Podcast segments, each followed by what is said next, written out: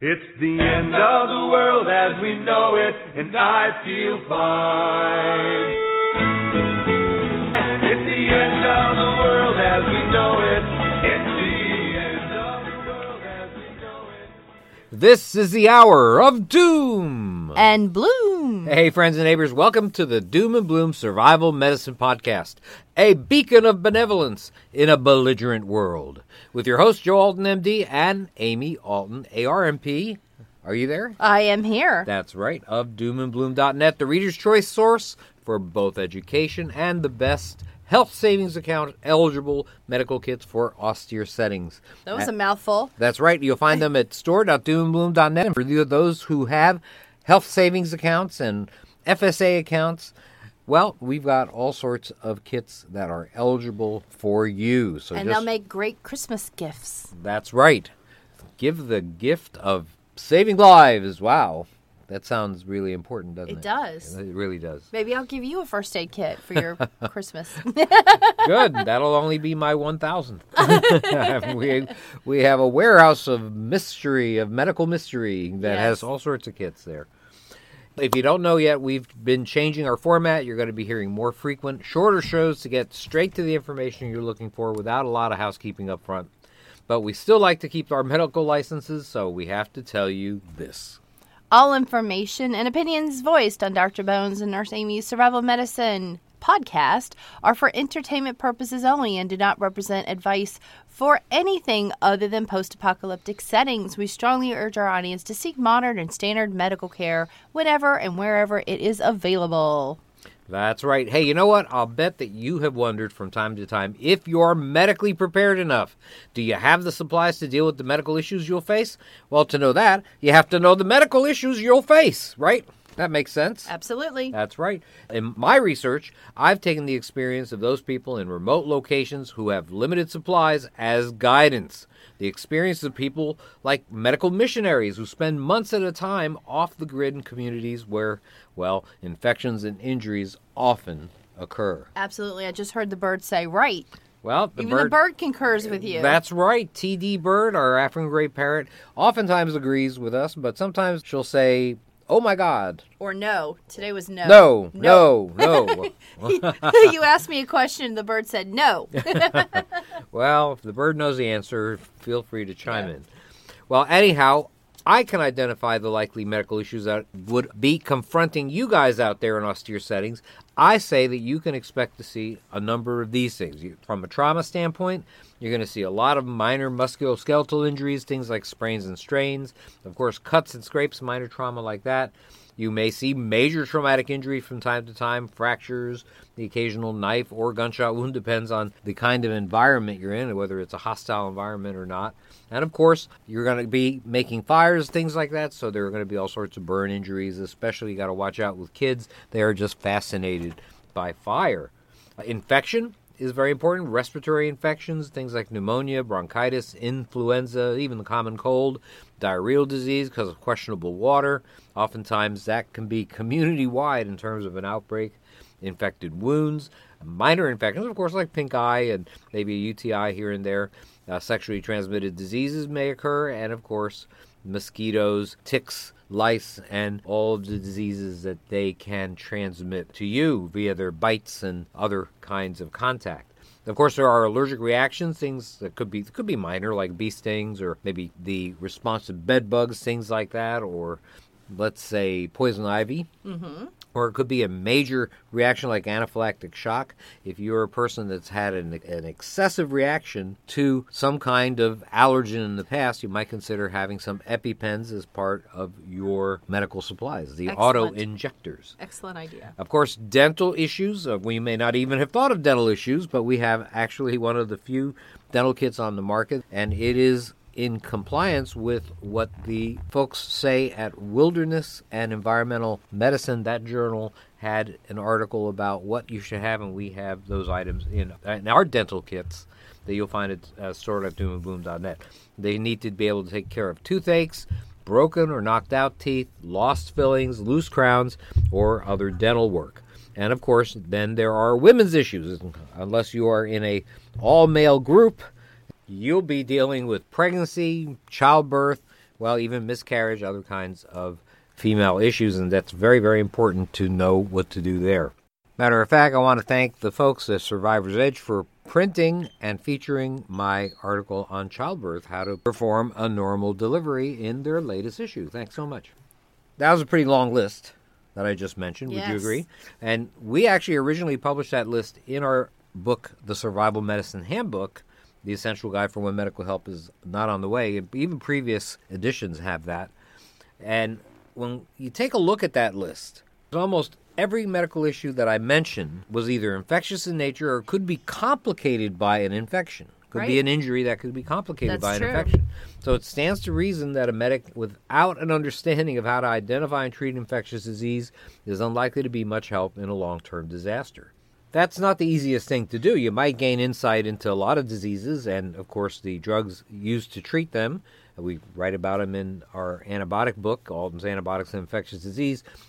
It's important to realize that sometimes the best that you can give, even if you were like a board-certified microbiologist, is a good educated guess. What is the disease? There are probably a number of symptoms that people have. Oftentimes it just looks like the flu, especially when it's starting, but you might have a feeling as to what the disease actually is.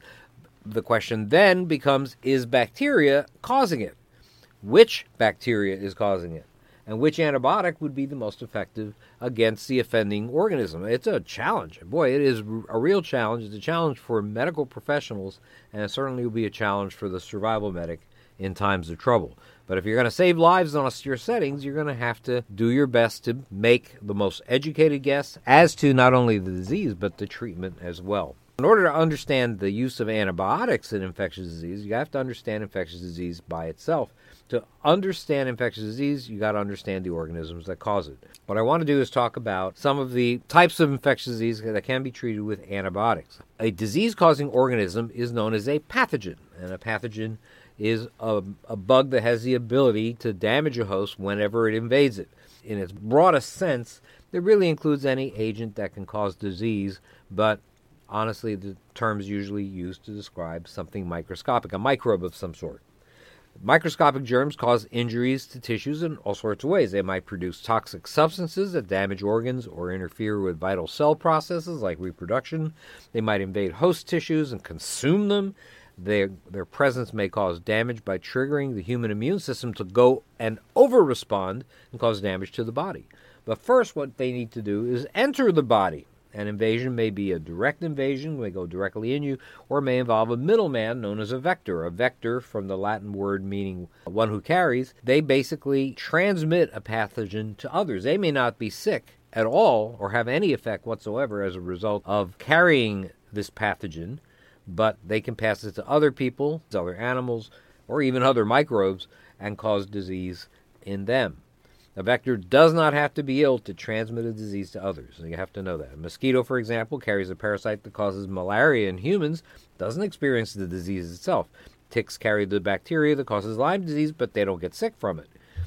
Another example of a disease vector was a domestic servant you may know known as Typhoid Mary. Typhoid Mary Mallon, from nineteen hundred to nineteen oh seven, worked for various families in New York City. She was a carrier of the bug that caused typhoid fever, and she transmitted it to at least fifty people without feeling sick herself. Now, the elimination of a vector from the environment, terminating Mary's employment, for example, usually ends the outbreak of disease, and getting rid of mosquitoes in an area by spraying might do the same. Sure enough, that's what happened with regards to typhoid when they identified Mary Mallon as a vector and quarantined her for several years. She actually returned to work as a cook for a women's hospital in nineteen fifteen, several years after she got out, and caused a second outbreak that sickened twenty-five people. Now, there are lots of different types of pathogens. There's bacteria. Bacterial infection is the organism most likely to be affected by antibiotics at first, and that's why we talk about it a lot. First, it should be noted that the word bacteria is the plural form. A single one of them is known as a bacterium. Bacteria were among the first life forms on Earth, but they're alien to humans in many ways. They are one-celled organisms so simple that they don't even have a nucleus or chromosomes to hold genetic material. Humans, animals, and even plants are more similar to each other than they are to bacteria. Bacteria are called prokaryotes, and others are called eukaryotes. Whether a eukaryote is a one-cell parasite or a blue whale, each cell, interestingly enough, is structurally more complex than bacteria. Bacteria, however, are present everywhere. They inhabit the soil in your backyard. They inhabit the bottom of the ocean. They inhabit even Antarctic wastelands. Bacteria exist as far away as Mars and as close as the inside of your body. As a matter of fact, just one gram of your feces contains about one trillion of them. If you took the population of bacteria on Earth, they would far outnumber the entire plant and animal population combined. Bacteria come in a number of shapes. They can be spheres, they can be rods, they can look like spirals. Uh, when they reach a certain size, they reproduce in a way very different from us. They just split in two, a process called binary fission. Many bacteria are completely harmless. Some, however, can cause dangerous infectious disease, including cholera, syphilis, anthrax, leprosy, bubonic plague. These are just some bacterial infections. The most common fatal bacterial diseases affect the lungs, with tuberculosis alone killing about two million people a year, mostly in underdeveloped countries. In the old days, it killed a lot of folks in even the most modern cities back in the nineteenth century. There are many different types of bacteria. Most bacteria don't need to enter the host cells to reproduce, which a virus actually has to do, but a bacteria do just fine, for example, in your blood. There is a subgroup of bacteria called Rickettsia, Rickettsia that does require entry, growth, and reproduction within a host cell. And interestingly enough, Rickettsia has nothing to do with rickets, which is a deficiency that causes uh, soft bones in children. The grand majority of bacterial infections are treatable with antibiotics, although many have been exhibiting resistance of late. That is a big problem, and we're going to talk about that at some other time.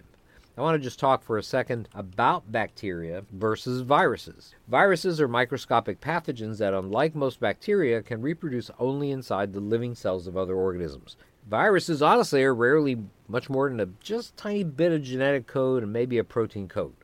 The Ebola virus, for example, is thought to have a total of seven genes and no chromosomes.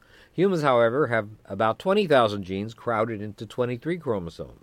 Viral particles without a host are known as virions. They actually only act as a living organism when they enter a host cell. That means, honestly, that they really stretch the very definition of life itself. A virus can reproduce like living organisms, but not without the host's help. The process goes like this. The virus finds a host cell and, and binds to it. The virus then injects its genetic material into the host cell. The genetic material replicates using the host's cellular machinery, because it doesn't have that machinery on its own. New viruses are then produced and then assembled within the host, and then the host cell bursts, expelling all the new viruses, and they start infecting other cells. Viruses can infect all types of hosts, from animals and plants all the way down to bacteria. Examples of common human diseases caused by viruses include the common cold, influenza, chickenpox, rabies, hepatitis, herpes, Ebola, Zika, bivirus, oh my gosh, all sorts. And they can be spread by mosquitoes and or any other vector. Fruit bats were the vector for, they think, for Ebola. Uh, airborne droplets and coughs and sneezes, contact with blood or other bodily fluids, or ingestion of contaminated food or water. If you have a normal immune system, it often kills the infecting viruses. However, some viruses can evade these immune responses and result in chronic infections, things like hepatitis C or even H I V. Bacteria versus viruses, these are the two pathogens of most concern to health departments in the U S. Bacteria are about ten to one hundred times larger than viruses. They're structurally more complex, and they're capable of reproducing on their own. Although some are resistant, bacteria are susceptible to standard antibiotic therapy, as it is used today. Viruses are immune, however, to the effect of these drugs, so antibiotics do not kill viruses. We're in the infancy of antiviral research. There are some antiviral drugs on the market today, but most are limited in their action and effectiveness.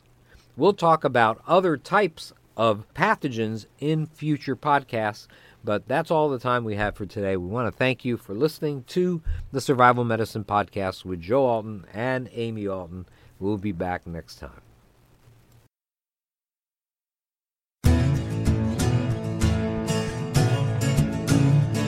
You've been listening to the Doom and Bloom Hour with medical preparedness experts Doctor Bones and Nurse Amy. Check out our website at w w w dot doom and bloom dot net for hundreds of informative articles about survival medicine, gardening, natural remedies, medical supplies, and lots of other good stuff. To contact us, send your email to d r bones podcast at a o l dot com or use the contact form on the main page of the website. See you next week.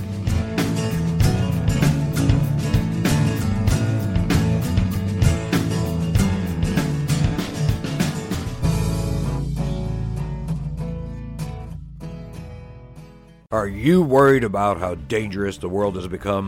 In these days of terrorist attacks, natural disasters, or even a future collapse, you need to be medically prepared to keep your family safe. I'm Joe Alton, M D of store dot doom and bloom dot net, where you'll find an entire line of uniquely designed medical kits and supplies for when help is not on the way. For everything from individual first aid kits to the ultimate family medical bag, go to store dot doom and bloom dot net today. You'll be glad you did.